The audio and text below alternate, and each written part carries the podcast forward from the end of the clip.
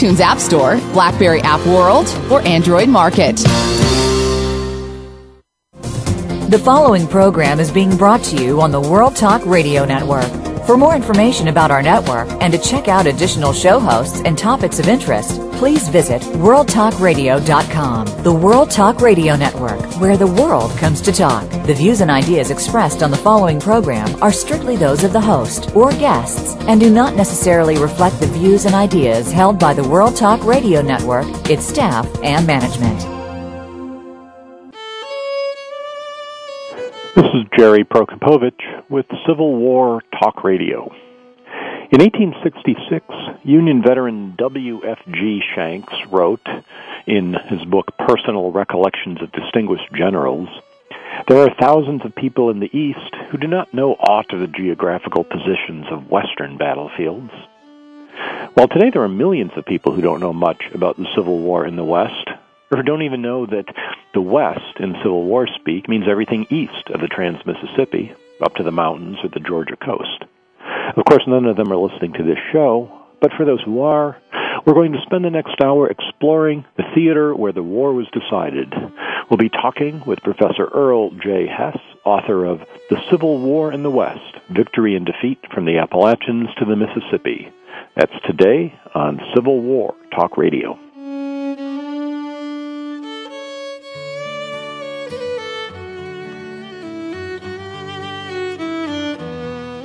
Become our friend on Facebook. Post on our wall your thoughts about our shows and network. Visit facebook.com forward slash World Talk Radio. Want to know what's going on behind the scenes with your favorite World Talk Radio Network host? How about what's new with our network? Make sure you check out the iRadio blog, a look at what's hot at World Talk Radio and beyond. Visit www.iradioblog.com today. Get the inside scoop on every channel on our network, including breaking news, featured guests, blog posts from our hosts, and much more. Make sure you sign up for our newsletter for even more inside action. Visit iradioblog.com today and stay connected. Listen. Listen. The world is talking. The World Talk Radio Variety Channel. Welcome to Civil War Talk Radio. I'm Jerry Prokopowicz, coming to you on a Friday afternoon, as always, in April 2012, from the third floor of the Brewster Building on the campus of East Carolina University not Eastern Carolina University. If you're applying to graduate school or for a job here, and your application letter calls us Eastern Carolina, that's strike one and possibly two and three. So we are East Carolina University. Uh, but I am not speaking for East Carolina University or its history department, its College of Arts and Sciences, uh, or whatever reorganized body uh, I may find myself belonging to as the college moves forward. I'll only speak for myself. My guests will do the same. I mention this reorganization because the uh, the college, the university, has been undergoing a prioritization review for the past oh ten months or so, uh, to the great detriment to the morale of the faculty and the the consumption of time and uh, all with the idea of producing some document that will show how we can reorganize and save the taxpayers money. So we've spent a huge amount of money doing this. And doubtful that much will come of it, but some people may lose their jobs. It, it's not a pleasant prospect.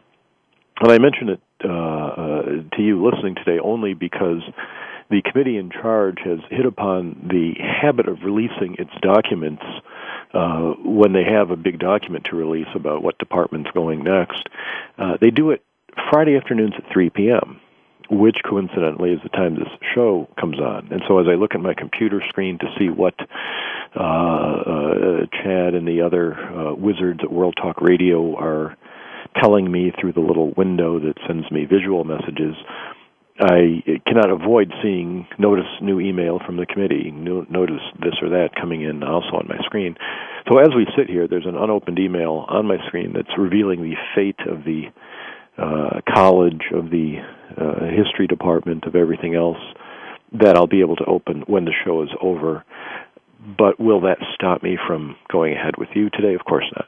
And actually, I'm exaggerating because I saw the uh, the dean of the college at lunch, and he said he had advance word it, it it's not fatal to anyone under his purview, which would include the history department. So I'm hoping that he's right about that. Uh, but if we can tie this to a Civil War topic, the constant reorganization and reappointment of leaders and changing organizations, uh, sometimes it works. Some armies need to be reformed and reorganized till you finally get them to the state of the Army of uh, Tennessee or the uh, Army of the Tennessee or the Army of the Potomac by 1864. But uh, other times there's just not much you can do. You can shuffle the pieces all you want, and nothing good comes of it. Um, which way we go, we don't know. But here at Civil War Talk Radio, things go from strength to strength. Uh, we have a fine uh, book to discuss today, and next week it's commencement here at East Carolina University, uh, ECU, and then no no live show. I'll be wearing the pink dress, as my wife refers to my elegant um, crimson gown uh, for for the the occasion. And then we'll be back with a live show on May 11th. Larry Kreiser, author of Defeating Lee, it's a history of the Second Corps of the Army of the Potomac. We'll go from west back to the east. Upcoming after that, Thomas Sabatke on May 18th. Uh, Keith Erickson on June 1st. No, no show on the 25th. That's Memorial Day weekend. Um, and for those uh, of a traveling nature, I will be speaking that weekend or sometime close to it. Let's look at the calendar here. Um, uh, the 29th, uh, May 29th, I will be in the Detroit area at the Israel B. Richardson Civil War Roundtable uh, in Rochester. And if you're anywhere in the Midwest, come on up to the Great Lakes State, uh, to the Pleasant Peninsula of Michigan, Lower Peninsula, and I'd be happy to meet any fans of the show there any listeners. On June 8th, Mark Dunkelman will be talking with us about uh, marching with Sherman, and that'll get us pretty close to the end of the season. Uh, good shows coming up in the fall as well, including John Michael Priest talking about Antietam next September on the as we approach the 150th anniversary of that event. Uh, to find out about all these things, always check out www.impedimentsofwar.org uh, maintained by Mark Gaffney. It's uh, back up to date. It's a busy time of year. Sometimes things take a day or two, but it's it's all up there. Check it out. See what we're doing. Uh, donate if you are so inclined.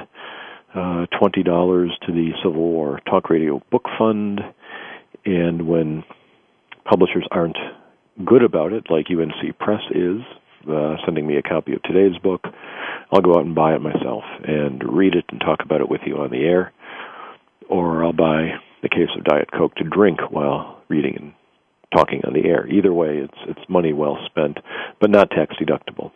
I will, however, send you a copy of All for the Regiment, or Did Lincoln Own Slaves, or maybe I'll just take a random book off my shelf if if you prefer and see see what that is. Um, well, enough about these many things. It's time to talk uh, Civil War with our guest today. He is Earl J. Hess. He is a professor at, uh, he is the uh, Stewart W. McClelland uh, uh, chair holder in history at Lincoln Memorial University, Harrogate, Tennessee. And uh, it is a pleasure to welcome him to the show. Dr. Hess, are you there? I'm here, and good afternoon, Jerry. Glad to be here. glad to be here. Earl, I don't think you and I have ever if I think we may have met once actually in the lobby at the museum uh, yeah. on your campus. Yeah, that's uh, that, that's very possible, and I think we've been in touch by email also, perhaps, and by phone in the past. That's true. We, we we've communicated before, and uh, I've, I've uh, known your work for a, long time, so I'm very happy that we're able to get together on the show. Um, speaking of Lincoln Memorial University, it, I have have to ask: uh, Is Charles Hubbard still there? Oh, Charles Hubbard is still there and going strong. He's a He's a member of the history department now that he resigned as director of the Lincoln Museum. So he's been mm-hmm. he's been doing quite a bit of teaching for us in the past. No, I'm I'm glad to hear that. Uh, please please give Charlie my best. Okay, I, will I'll, I'll do that. Have not been in touch with him in a little while, but uh, always glad to have him uh, hear how he was doing. He was on the show some years ago talking about uh, foreign relations oh, yeah. during the war, as, as was uh, Tom Mackey, who I believe Oh. directs the museum now. Yes, yes. He's uh, Tom Mackey is the director of the museum. That's good to know that he they they both were on the program. Yes, yeah. Tom, Tom and I were on a panel at uh, North Carolina State last year, Uh-huh. uh, talking about public history, and uh, always good to stay in, in touch with him as well. Uh, it's a small Civil War world as we travel around, I guess. Yeah, that's one of the nice things about the Civil War community. I think. It, it is. It, it's it's always always fun. Well, I'm very much enjoyed this book and uh, uh, the Civil War in the West. Uh, you've you've written about uh, Pea Ridge, about Union soldiers, about uh, the rifle musket, lots of things maybe we can touch on. Uh, but I got an email not too long ago from uh, uh, a listener pointing out that uh, a lot of the shows recently were on Eastern topics and what about the war in the West, and Mhm. this comes along at the right time. I'm it, it tracks my own interest in, in, in the Civil War campaigns. So let, let me just start by asking you what what drew your attention to the war in the West, or maybe I can ask a bigger question: What got you interested in the Civil War? If we go back before your academic career. Oh gosh, you- you're asking me to go back an awful number of years. So, yeah, I, I I think I think I can track my interest in the Civil War when I was 16 years old, Wow. and my family went on a trip with me, of course, to uh, I, was, I grew up in Missouri, uh, but we we went on a trip to Tennessee, and I I just was very taken by the state of Tennessee, and also taken by all the Civil War battlefields that were there. So I, I did an awful lot of reading, and that really was the beginning of everything at the beginning of a lifelong career and a lifelong love of studying this this great and tragic war in all of its facets. Um, and you know, uh, it it has made my life, of course, incredibly rich uh, in an intellectual and and spiritual sense too. I think, as, as well as providing a, a livelihood for me. That uh, I feel so fortunate that I can do what I love to do for a living. Uh, unfortunately, not everybody can say that, but uh, but I'm eternally grateful that I can say it. Well, I, I, think almost everybody in the field would share those sentiments. That, let me ask a, a question. I'm immediately deviating from all the questions about the book I wanted to ask, but something that's been on my mind lately, and, and you sort of touched on what you just said about the war, is the war is a tragic, uh, fascinating yet tragic event. Mm-hmm. You and I, you know, make our living reading about it, teaching about it, benefiting from it, making a living from it, essentially. Mm-hmm. Um, and there are some people. Uh, I don't want to point at the reenactor community or the simulation game community or any other activity, but but can you have too much fun with the Civil War, given what it how tragic it really was? Well, that that's an inter- interesting question, and I, you know, I, I've heard comments like that, like you, you know, this is an awful event, and so why are why are people so fascinated by it, Mhm. and why are they making money out of it? Well, you know, uh, to begin with, 99% of all Civil War historians don't do it to make money. And True. if they, if that's their aim to do it, they're going to be disappointed pretty soon. I mean, Yeah. and, and, and you know, I, I make my living primarily by by teaching at my university, Lincoln Memorial University, and and I teach a Civil War class only once every two or three years. Most of the rest Mhm. of the time, I'm teaching other history courses. Well, you know, I, I, I think it depends entirely on how you deal with it. Um, you know, you, you you have to recognize and be sensitive to the uh, tragic side of what you're what you're studying. Once in a while, sometimes my understanding and feeling about what I'm studying kind of reaches a point where I also feel just kind of a little depressed by it, um, because you know part of uh, an awful lot of what military historians do is study how people uh, are destroyed on the battlefield, or how they are they are maimed for life, or how they are psychologically traumatized in some cases. But also, it's a story of how people endure all that and survive it, and and make maybe a better life for themselves and for their country after all the suffering is over. So there is a redemptive kind of element in this whole study, in in, in this story of the Civil War that I find fascinating. I've I've always been interested in how people uh, deal with uh, challenge and how they deal with um, uh, serious challenges to their life, and you know the the human element in history, the human drama of history is always what has what has captivated me, and and really warfare uh, brings all that home to people in a very condensed and intense way. And I guess that's why I'm a military historian, not because I'm a militarist, but because I'm a, I'm a historian who's interested in the history of people.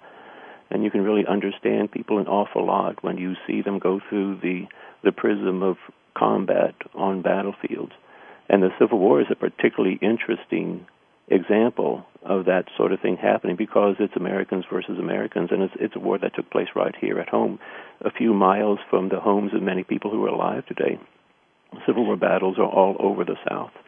Um, mm-hmm. So it's it, it's really an important part of modern America's life. I've I've always been really grateful and impressed by the enormous number of Americans today who are interested in the war and who take it seriously and who I think understand these things that I've been talking about. That it's not just um, a story of cardboard figures doing heroic things. It's a story of people who have fears and who have uh, desires and who have tragedies and who has who have triumphs also. And so it, it's, I mean, gosh, if you like history, I don't understand how you can not at least be a little interested in warfare because you know that's to to me that kind of is is at the heart of what makes history interesting. Well, it, it is. It, if you look at the the soldiers themselves when they come to write their memoirs or mm-hmm. regimental histories or other things late, later in their lives, they mm-hmm. those those four years of, of warfare are what they remember by far as the most dramatic and important moments of their lives. That, that's mm-hmm and if they thought it was so important, then then uh, it, for for a historian today to say that's not important is is, is not really crediting the source appropriately. Uh, so so I, I certainly agree with you. I I thought that was a, a really eloquent answer and and and helps help me sort of frame some thoughts I've been thinking about this. Uh, uh, you make an interesting point that, that almost everybody who studies the war. It, it, I think of all historians I know, um, almost none of them are, would military historians that I know would cons- be considered militarists. Uh, if, yeah. if anything, long exposure to this phenomenon uh, uh, leads you to to not want it to, to be engaged in. Yeah, yeah, I I, I agree, and. Uh, you know, warfare sometimes I think just from philosophical standpoint and maybe a political standpoint is certainly necessary now and then, uh, but as always should be considered the last resort if mm. uh, not everything else fails to accomplish something good in the world. And um, so, yeah, in, the, in that sense, uh, it, it, it's a fascinating story. I've I'm also uh, just kind of interested in the number of academic Civil War historians around today who are not military historians, and I would say that probably the majority of them uh, fall into that category. And there's nothing wrong with that. They they may be historians of women in the 1860s, or historians of the African American experience, or historians of culture, or historians of of social aspects, but an awful lot of them um, are not are not focused on the military experience of the Civil War. I, I looked at the. Uh, I just saw the the program for the Society of Civil War Historians meeting in June mm-hmm. in, in Louisville, and that struck me that I don't think one out of twenty of the presentations could be considered a military presentation. Uh, well, it's it's what, what what back in the '80s people wanted to talk about the new military history. Yeah, and I guess now it's coming to roost. Yeah, Are we getting what we wanted back then? And, and again, I want to emphasize that all all of that is legitimate history, and all of that is legitimate Civil War history. But I just I, I just kind of wonder and worry that we we don't reach a stage where we act as if combat and what happened on the battlefield was unimportant or just ancillary to other things that were happening off the battlefield as a way of determining and defining what the Civil War meant and was all about for everybody. Oh, and, and you know the election of 1864, Lincoln's reelection in mm-hmm. 64, I always point to as a wonderful example of how combat intertwines with politics and with everything else to determine the fate of a country. That you know what happens on the battlefield is, certainly is not irrelevant to what was taking place in the 1860s. In my argument, in my view, it was the uh, the, the the heart of of the experience of the Civil War. I, I absolutely would agree with that, and, and there are. I think the the trend to to not talk about military history can is, is easily taken too far. Can easily be caricatured. As, as listeners to the show mm-hmm. have probably heard me say, I, I, I once applied for a job in Civil War history at a university I will not name. Uh, and when when they hired someone else afterward, I asked uh, someone on the, the faculty there said, you know, so you know, what did I do wrong, or you know, any feedback? And he said, well, uh, some of the people liked you, but they thought you were too Civil War. Mm-hmm. And for a Civil War job, that didn't seem to me a disqualification, but it mm-hmm. exactly was. That yeah. They wanted someone who would do a sort of social or other kind of history that didn't really talk about armies or, or soldiers. Well, we're going to talk about armies and soldiers more, but we're going to take a short break now and come back and talk about what happened in 1861 in the West and follow that through the end. Uh, but we'll take a short break right now, come back and talk more with Earl Hess, author of The Civil War in the West, Victory and Defeat from the Appalachians to the Mississippi. I'm Jerry Prokopowicz, and this is Civil War Talk Radio.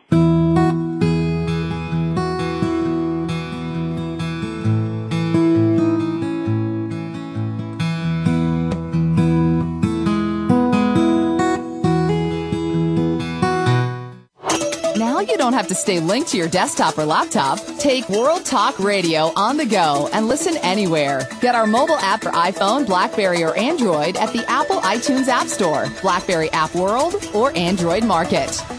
Are you looking to improve your personal or professional branding? What about your business? We've got a program that will help streamline your image management.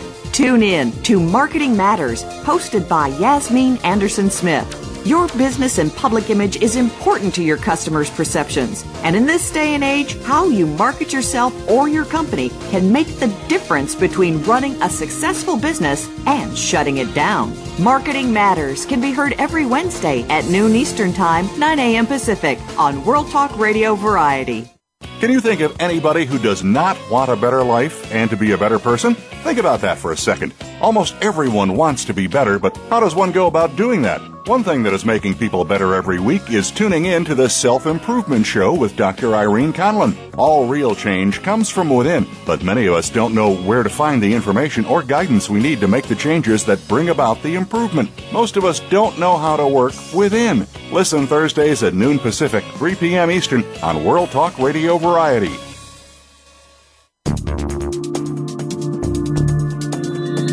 Listen. Listen. The world is talking. The World Talk Radio Variety Channel.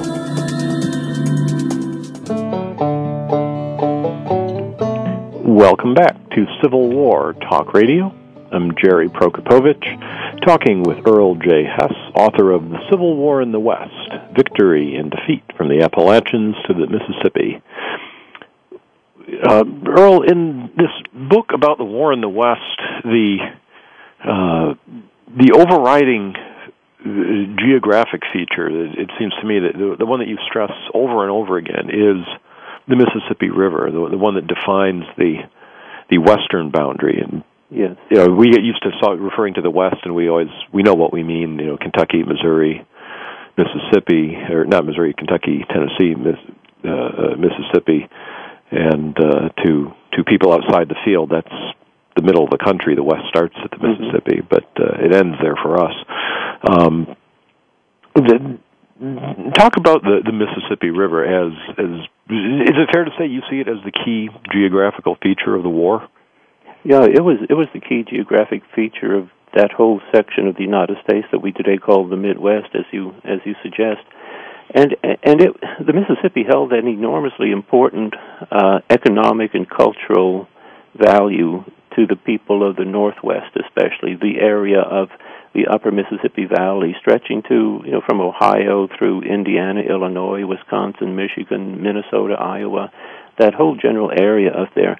Um, I, I talk a great deal in the early part of the book about that cultural value that those Northwesterners, as they often were called, uh, held, held the Mississippi dear to their heart after all, we had we had uh, you know acquired the Louisiana Territory from France in 1803, primarily not to buy all this land, but primarily to secure the navigation of the Mississippi River for uh, American uh, producers uh, to sell their agricultural produce down to New Orleans and from there out to international markets. And you know, the Mississippi was the primary uh, avenue uh, for most of that time, from 1803 to 1861, for economic uh, exportation of northwestern agricultural products. And and a lot of Northwesterners in 1861 still thought that was important. And when the the South seceded, you know, one of the first acts that took place during the, the secession winter was that Governor Pettus of Mississippi set up some Confederate artillery on the on the bluff at Vicksburg in January of 1861 and threatened to fire on any northern ships that came down the Mississippi. A lot of Northwesterners saw this saw this as, as something very negative and something they would have to deal with in the future if the CSA actually achieved its independence. They didn't want a foreign government, in other words, in control of the lower Mississippi River Valley and in control of New Orleans for economic purposes. And a lot of people, especially William T. Sherman, I mean, I was fascinated in doing this research to see how keenly Sherman was aware of this issue. He spoke from the very beginning of the war to the very end of it about the significance of the Mississippi River, not just in economics, but in cultural terms. He saw the Mississippi and its whole drainage area as being the, the heart of America and the future of America. This is where America is going, of course, jumpstart going west uh, out uh, in the 1860s and 70s, and that's where the empire of America is really going to be felt. Sherman was a, a great trumpeter of the significance of the West in terms of American culture. And he uh, he really spoke an awful lot in his letters about the need to do this on a repeated basis he pointed out that you know if the Confederacy gets its independence, even if it succeeds in say, in offering assurances to the North that they will not interfere with the navigation, it's still like a stranglehold on the North that the that the an independent Confederate government can always use in the future to coerce the North. And Sherman and many people in the Northwest said this this is impossible. We can't accept it. I really think that even if not for Fort Sumter, even if there wasn't any consensus across the whole North to make war on the South and destroy the Confederacy, I, I tend to think that the Northwestern states alone would have argued that we need to go to war uh, to destroy the Confederacy, if for nothing else than to reopen the navigation of the Mississippi River. It was an extremely vibrant war objective of that particular section of the country, not so strongly felt in the Northeast uh, because they had far less direct interest in it, but very strongly felt in the Northwest. I also found it fascinating that once that, that navigation is secure, once Vicksburg falls on July 4th, 1863, uh, Major General Stephen Hurlbut, who is, commands occupation forces in Memphis, basically offers to uh, wants to resign from the army because he basically thinks the war is over, and a lot of people felt the same way. That's kind of funny if you think about it from hindsight, knowing that there's two more years of terribly bloody fighting to go. But a lot of a lot of Northwesterners thought that we've done what we set out to do as soon as Vicksburg is in Union hands. Well, it, but before the war, you know, through the whole decade of the 1850s, the trade pattern is shifting, where the railroads are now connecting Chicago and Cincinnati with the eastern seaboard. That is true. And and, and the Mississippi is losing its relative share of, mm-hmm. of northwestern trade, isn't it? That's that's absolutely true, and and the stats that we have document that. I, I mentioned that also, mm-hmm. and some commentators were at least vaguely aware of this. I think Abraham Lincoln was aware of it, uh, but he nevertheless pointed out in one of his letters that it really makes no, no difference that northern Northwesterners don't want to accept any kind of limitation on their ability to succeed economically and build a prosperous life for themselves and for their country even if the Mississippi is less important in 1861 than it was in 1851, Lincoln felt that even even a slight limitation on all of their options is, is not going to be acceptable to them. And and I really think that an awful lot of Northwesterners weren't even aware of of this ship uh, this ship shifting of relative economic significance away from riverborne commerce southward toward railborne commerce from west to east. And I guess another issue is too uh, there's an awful lot of cultural significance attached to this issue. When when Sherman was talking about the significance of Mississippi, he not only was talking about economic significance, but really cultural significance. The, the Mississippi as a symbol of national greatness. and he he looked upon St. Louis especially as the coming city uh, of America, and I guess that is part of the reason why in the 1870s, after the Civil War was over, John Logan, that uh, very successful Union general in the Civil War from Southern Illinois, introduced a bill in Congress in the early 1870s to try to move the national capital away from Washington D.C. to St. Louis, as a kind of keep pace with the, the expansion of the country westward and get away from the old defunct eastern seaboard, in his view and place the capital where it can have a, a closer contact with the coming empire of the American nation. Well, that's uh, uh, it's interesting how that ties in. I, as you're talking, I'm thinking on the one hand, uh, uh, last week on the show, Mark Neely was talking about his, his book on the Constitution and, and Lincoln's involvement in the Effie Afton case uh, before, when he was a lawyer before the war, which mm-hmm essentially was steamboat versus railroad on the Mississippi, and Lincoln was hired by the railroad, and and and that very question came up. And uh, then Adam Arenson was on a few weeks ago, who has a fascinating new book on St. Louis in the war. And there was so much in the last year on St. Louis and Missouri in the Civil War that seems to be uh, the, the center of gravity for for current study. That, that it represents so much. Uh, you know, the Mississippi, as you say, is a cultural symbol. Mm-hmm. Uh, as, as well as a military one. Well, that ties in with the beginning of the war in the West because uh, Kentucky, of course, does not secede, but does not contribute to the Union war effort at first, and neither side wants to anger uh, Kentuckians. They both want them the support of Kentucky, mm-hmm. but th- it's the Mississippi that that forces uh, forces both sides' hands eventually. Yeah. I, I, especially for the north northwest, uh, you can see evidence on the Confederate side that Confederate authorities are certainly aware of this northern desire to reopen the navigation. That's why they were pretty careful about trying to offer uh, promises not to interfere. I think the Confederate some of the first laws that the Confederate government in Montgomery, Alabama, passed in uh, February of '62 were laws that were designed to uh, create a system of free trade between the northern uh, country and the, the new Southern Confederacy along the waterways, and, and, and offering promises not to close or interfere with that navigation. But of course, it didn't have an effect. Uh, Northern, Northerners, especially Northwesterners, still wanted to do that. Uh, and, and once Fort Sumter comes comes about, of course, Northwesterners are fighting to preserve the Union, but they have this very special issue here.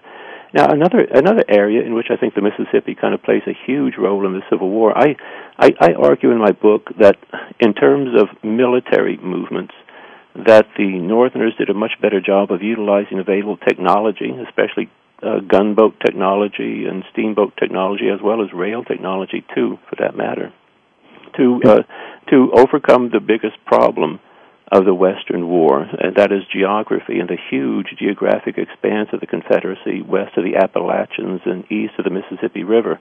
Uh, that whole territory, I mean, the, the states of Kentucky, uh, Tennessee, uh, Alabama, Mississippi, uh, Georgia, you put that all together, it's the size, you know, of several European nations. And it's it's a it's an area that no American nation, American army before 1861 had the task of moving huge numbers of troops through this kind of gigantic, expansive territory.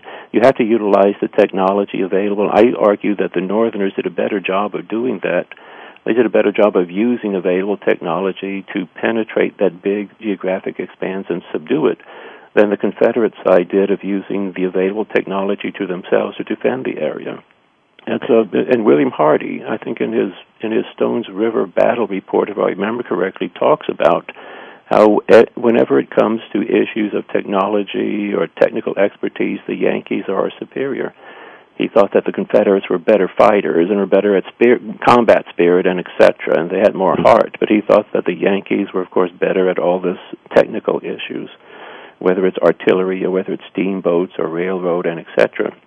And, and I argue that that's a, a key element in the enormous success Northern armies had of penetrating this huge expanse of Western Confederate territory and subduing it uh, faster than the huge Union Army in Virginia was able to go a much shorter distance with less geographic difficulties in front of them to try to capture Richmond and subdue Lee's Army of Northern Virginia.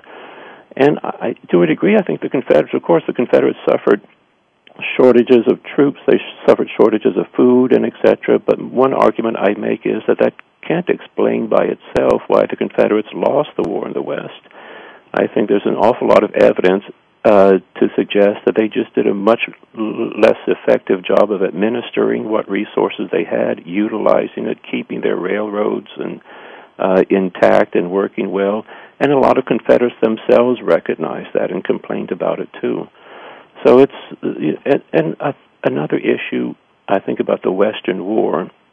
I, I found it fascinating that especially the Union soldiers in Grant's and Sherman's Army of the Tennessee, the army that was primarily responsible for for clearing much of the Mississippi River Valley, developed an enormously self-confident morale advantage over their Confederate opponents that began with Shiloh a battle they they nearly lost, but in the end, of course, uh, were successful at turning into a victory. And they were enormously self-confident because of their success in the Vicksburg campaign and the clearing of the of the Mississippi River. You, you they, point that out. And there's a couple incidents where you mentioned that that that reminds me of I think it was Michael Adams' book from you know 20 or 30 years ago, uh, mm-hmm. Our Masters, the Rebels, where the Army of the Potomac gets an inferiority complex from day one, and the Westerners never do. And you point out there's often conflict within the Union armies between Western troops and Eastern units that have been shipped out to the West mm-hmm. uh, because they don't see it the same way. Yeah, uh, there, there's an awful lot of uh, persistence of regionalism in America in the 1860s. Westerners thought that they were different from Easterners. Northwesterners thought they were different from Southwesterners. Northerners mm-hmm. in general thought they were different from Southerners. Everybody thought they were different from somebody else because most Americans in the 1860s lived a a, a fairly uh, closed-in life in which they didn't do most of them anyway didn't do an awful lot of traveling, and not terribly high levels of education and exposure to mm-hmm. uh, other parts of the country. So uh, there's almost kind of a natural tendency whenever uh, New England troops come into contact with troops from Wisconsin, for example, or troops from Missouri, to uh, automatically think that they're they're culturally different from each other. And sometimes, oh gosh, you know, when you when you have some of these very self-confident members of the Army of the Tennessee, uh, the 13th Corps after Vicksburg is sent down to the lower Mississippi to the Department of the Gulf to help Nathaniel Banks people who are largely New England troops. And uh, these 13th Corps people just bragged to high heaven about all their accomplishments and compared them unfavorably with the relatively meager accomplishments of Banks people in the Department of the South. So there was this constant fighting, constant argument, fistfights between Union soldiers over things like this. I, I found it pretty fascinating, and uh, it really shows that there's varied levels of morale among all union units across the board, dependent on their experiences, their level of success, et cetera, et cetera. They did. In in contrast, I mean, did you see the same thing within the South? Troops uh, from Mississippi, you know, having different relation uh, or different opinion of say Longstreet's uh, Easterners when they they come east in, in 1863 or they come west in 1863? Yeah, it's a very good question, and I, I didn't find nearly as much. And why that is so? I mean, I found a, a, a few sources, a few personal accounts by Confederate soldiers talking about differences between um, Eastern Confederates and Western Confederates. Um, there are there are a small handful of accounts coming from the Texas Brigade and Longstreet's command, for example, mm-hmm. in which they uh, they talk either derogatorily about the Western Union troops at Chickamauga, who they defeated, versus, for example, Burnside's men at Knoxville in the Knoxville campaign of November of and December of '63, where where the Yankees did a, uh, the Western Yankees did a very good job of standing up to Lee's hardened veterans and holding that town. But you know, the, there isn't nearly as much on the Confederate side as there is on the Union side, and I honestly don't know the reason for that part of it, I guess, is you you know you have no, more Northern soldiers, but that regional uh, self consciousness seems to have been much more high in the Northern armies than in the Confederate armies for some reason.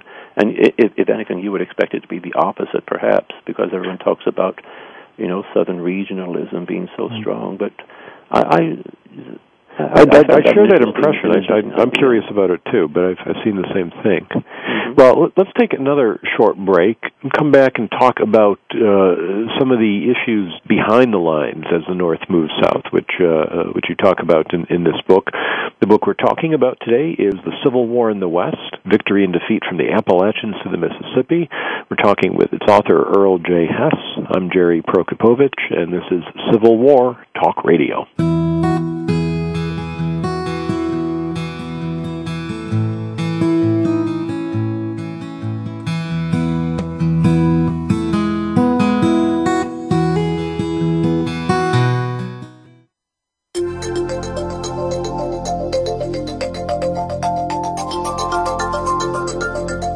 Talk Radio Variety Channel, where the world comes to listen and talk.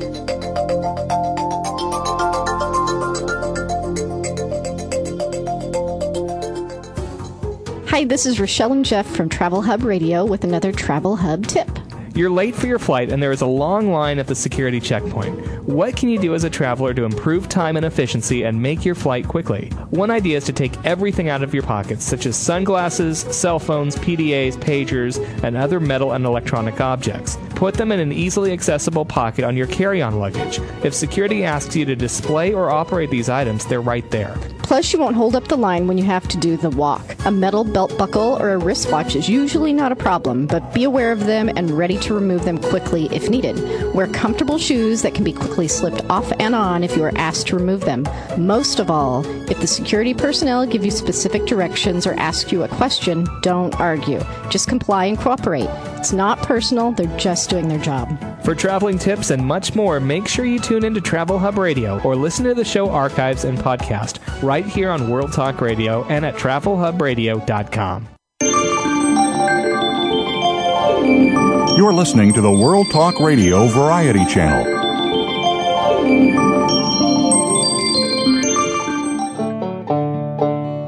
Welcome back to Civil War Talk Radio. I'm Jerry Prokopowicz, talking with Earl Hess, who's the author of The Civil War in the West Victory and Defeat from the Appalachians to the Mississippi. Uh, his most recent among many books, but the one we're discussing today. And we've been talking about the importance of the Mississippi River, the uh, Union's successful use of technology to uh, to conquer the vast distances of the Western theater, uh, using railroads and steamboats to supply huge armies over uh, enormous areas. And uh, Earl, one of the things that, that comes out repeatedly in your book is the difficulty of administering the areas that the Union uh, takes over, uh, starting with Tennessee, uh, the state of Tennessee in 1862, and uh, working south and also working north from New Orleans in 1862. Uh, there's a huge amount of guerrilla resistance everywhere the Union armies go. Mm-hmm. Uh, you know, Daniel Sutherland's book uh, uh, that, that won the the the, the, award last year, uh, the Civil War Book Award, essentially argues that, that the guerrilla war was not really a sideshow that gets that usual chapter in every survey, uh, then back to the main campaigns, but that it, it was the that it was much bigger. It, it really was the war. And reading your book, the the omnipresence of guerrilla warfare everywhere uh, made me think that, that Sutherland was onto something. Uh, how how do you see that? Well, I, I like Dan Sutherland's book a lot because it's the first effort to really write a true, full history of guerrilla activity in the Civil War, and it's enormously valuable in that respect, and I like it a great deal.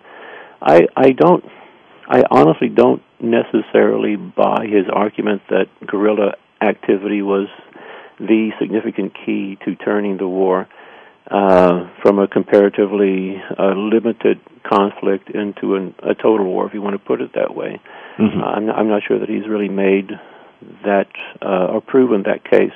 And and it, it's absolutely true what you said that uh, guerrilla activity springs up almost immediately when Union troops enter the contested territory. It persists and it goes on to the end of the war, even past the Civil War, uh, in some ways. Um, in some areas, it's incredibly intense and awful. You mentioned uh, Missouri, I think, earlier in the hour mm-hmm. about being a focal point of studies. That, of course, has always been the the poster child Missouri has of uh, the tragedy of guerrilla activity. It was all guerrilla activity was very very bad, and even in Kentucky, another border state, in, in, in the latter part of the Civil War, ironically enough, and in some parts of Tennessee, it was incredibly bad, and uh, in other parts not. And my view of it, however, is that it's extremely sporadic. It waxes and wanes in different parts. It occurs in some areas. It doesn't occur in other areas.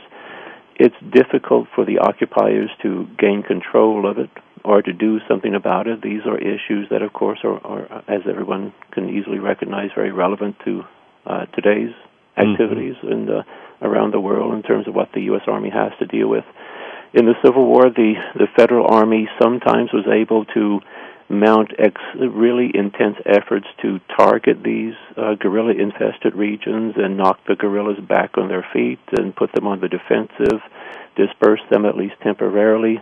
They never, I think, found a military solution, interestingly enough, to guerrilla warfare in the Civil War.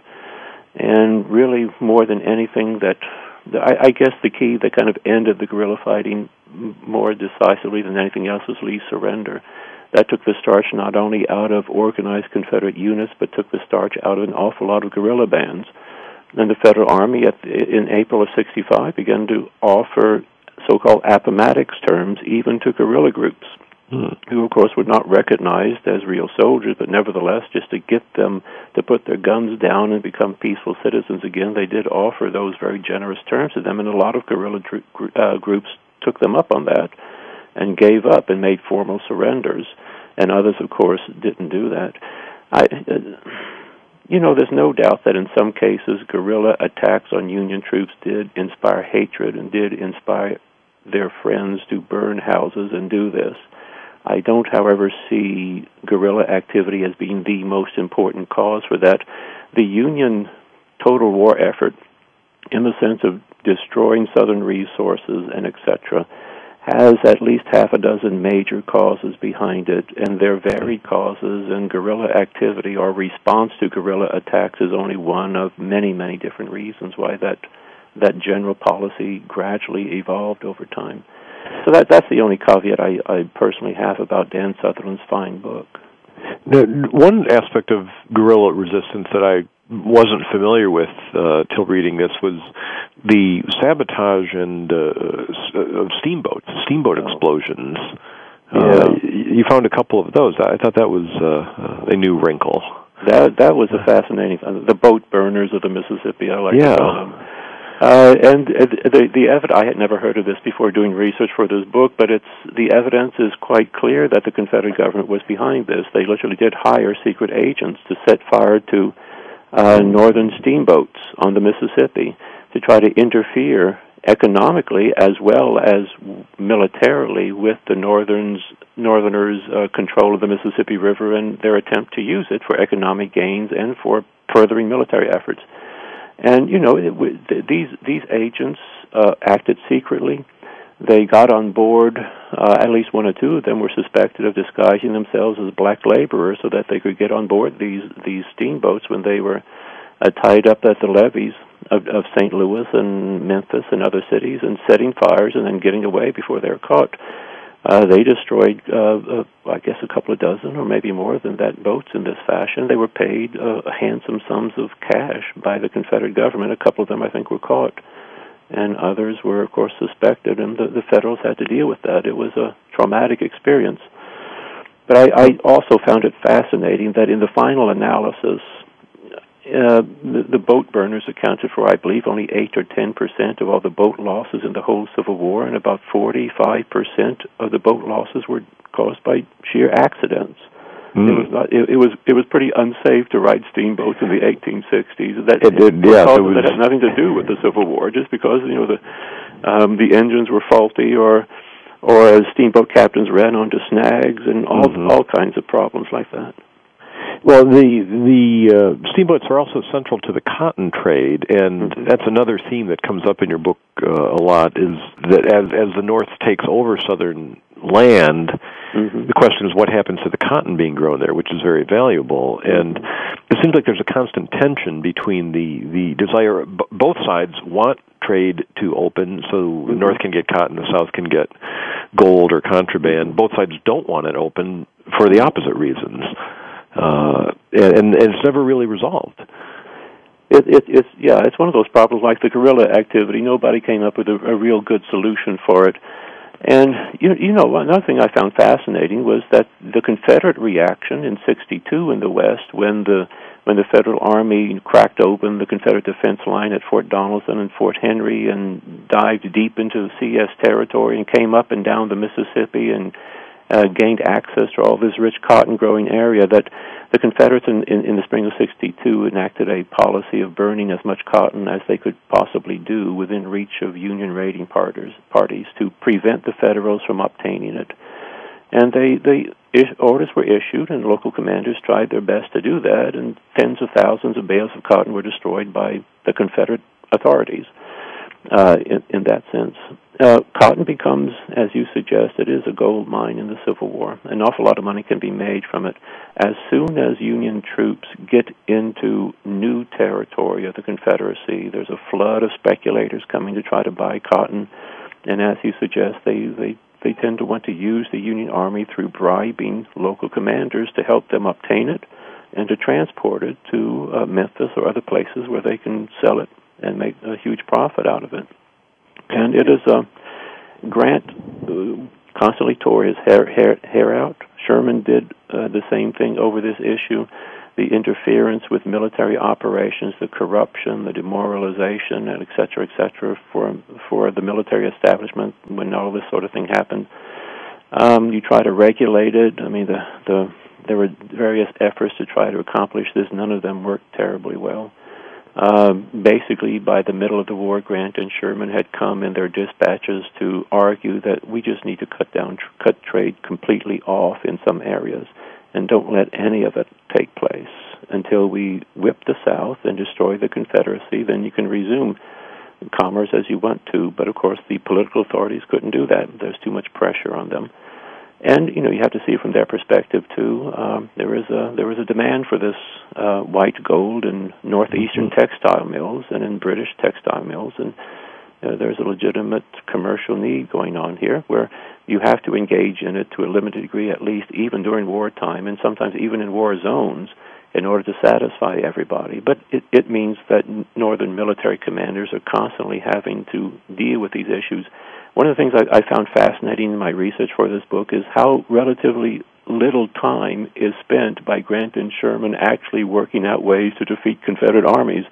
90% of their time is spent with having to deal with uh, commercial uh, issues, having to deal with transportation and supply, having to deal with thousands of local civilians who troop into their headquarters at Memphis at wanting a million different things from them. So, you know, they have to do an awful lot of this sort of this sort of work to deal with occupation duty. Well, and comparatively that, little of it spent on really fighting the war. That's true of so many jobs where they look glamorous from the outside, but it's all about administration yeah. uh, from the inside. That's what you spend your time doing. The uh, uh, one administrator you talk about is Benjamin Butler in New Orleans, who certainly you know lined his pockets sufficiently well while doing that. But uh, you present him as actually doing a, a pretty good job running the city for the benefit of its residents, even if they weren't happy with his pro-union views. Yeah. Well, he's he's a fascinating character, and I he get, he gets he get got an awful lot of high marks from his contemporaries for being a good military administrator, and I would agree with them. I think he did a fantastic job uh, in a tumultuous. New Orleans was the biggest city in the Confederacy, 170,000 population, if I remember correctly, and a and a multi-varied, multicultural society also that basically gave up almost without a fight to Union occupation. So for the first few months of Butler's residency as the new Union authority there, uh, there was a lot of rebellious spirit among an awful lot of New Orleans residents, and they tested Butler enormously, and he he did a fantastic job of of uh, dealing with those challenges in a way to kind of assert Union authority, and partly that was he a guy named Mumford who had uh, defiantly raised uh, or tore down, I think, the Union flag from the Mint building, and Butler had him arrested and tried and executed him as as a symbol. You know, that, that certainly got people's attention there. We're we're running shockingly close to the end of our show already, but let me ask you uh, sort of the $64 question. Could the war in the West have come out differently? Was there anything the Confederacy could have done, in your judgment, to bring about a different result? Gosh, that is the sixty-four thousand dollar question, isn't it? it well, I, I I think I think there is, and uh, obviously the obvious thing is that they have taken some troops away from Lee and sent them out to the west. That would have helped the Westerners, but then what would Lee be doing? Uh, on the other hand, too, um, I think Albert Sidney Johnston, who was the uh, the controller of Confederate destinies in 61 and 62 until his death at Shiloh, made some serious mistakes in terms of disposing of his forces in uh, pretty static defensive positions rather than making them into more mobile columns that could strike at Union movements as soon as they were detected. He basically just kind of sat back and wait, waited for the Federals to make their move and then responded to them, giving up strategic the strategic initiative. And that went uh, on after his death. I mean, the, the, Joe Johnston did that in Mississippi as well. Right. You you do have some Confederate commanders in the West, unlike Lee, who seem to be determined never to take a single risk uh, for any reason. And Joe Johnston, of course, is a perfect. He's a wonderful administrator, uh, good in terms of creating morale among his troops, but he was determined never to risk anything. And um, you know, you can you can really make a, an argument that uh, that wasn't the right thing to do. The Confederates, the Confederates, I think, needed to be on the defensive but they also had to conduct an active defensive like Lee was doing in Virginia, and Western Confederate commanders rarely did that. I think Braxton Bragg came close to doing that in the Stones River campaign. He really punished Rosecrans's uh, Union Army at Stones River in late December 62, early January 63. Even though he had to retreat, he inflicted tremendous casualties and really a psychological blow. And, and even when he went into Kentucky and, in September and in October '62. At least he's taking the war out of the South briefly. Exactly. Uh, Bragg deserves a lot more credit than he's ever been given by historians. I think. I think he he he was the only Western Confederate commander, other than Hood, uh, to really try to follow that Lee model of an active, aggressive, defensive policy. And of course, Hood's Hood's attempt to do that in the Atlanta campaign, of course, was an utter failure. Bragg's attempt to do it, I think, was uh, was a close was closer to success than people have a tendency to give him credit for. Well, Earl, alas, we really are out of time now. But on that provocative note, readers want to find out uh, who is this who says something good about Braxton Bragg. Uh, uh, and the way to find out is to get yourself a copy of The Civil War in the West: Victory and Defeat from the Appalachians to the Mississippi. Uh, and if you like that, there are numerous other uh, books that uh, our guest today has written. Uh, Earl, it's been a pleasure talking with you. Thanks for being on the show. I enjoyed it very much, Jerry. Thank you. And listeners, as always, thank you for listening to Civil War Talk Radio.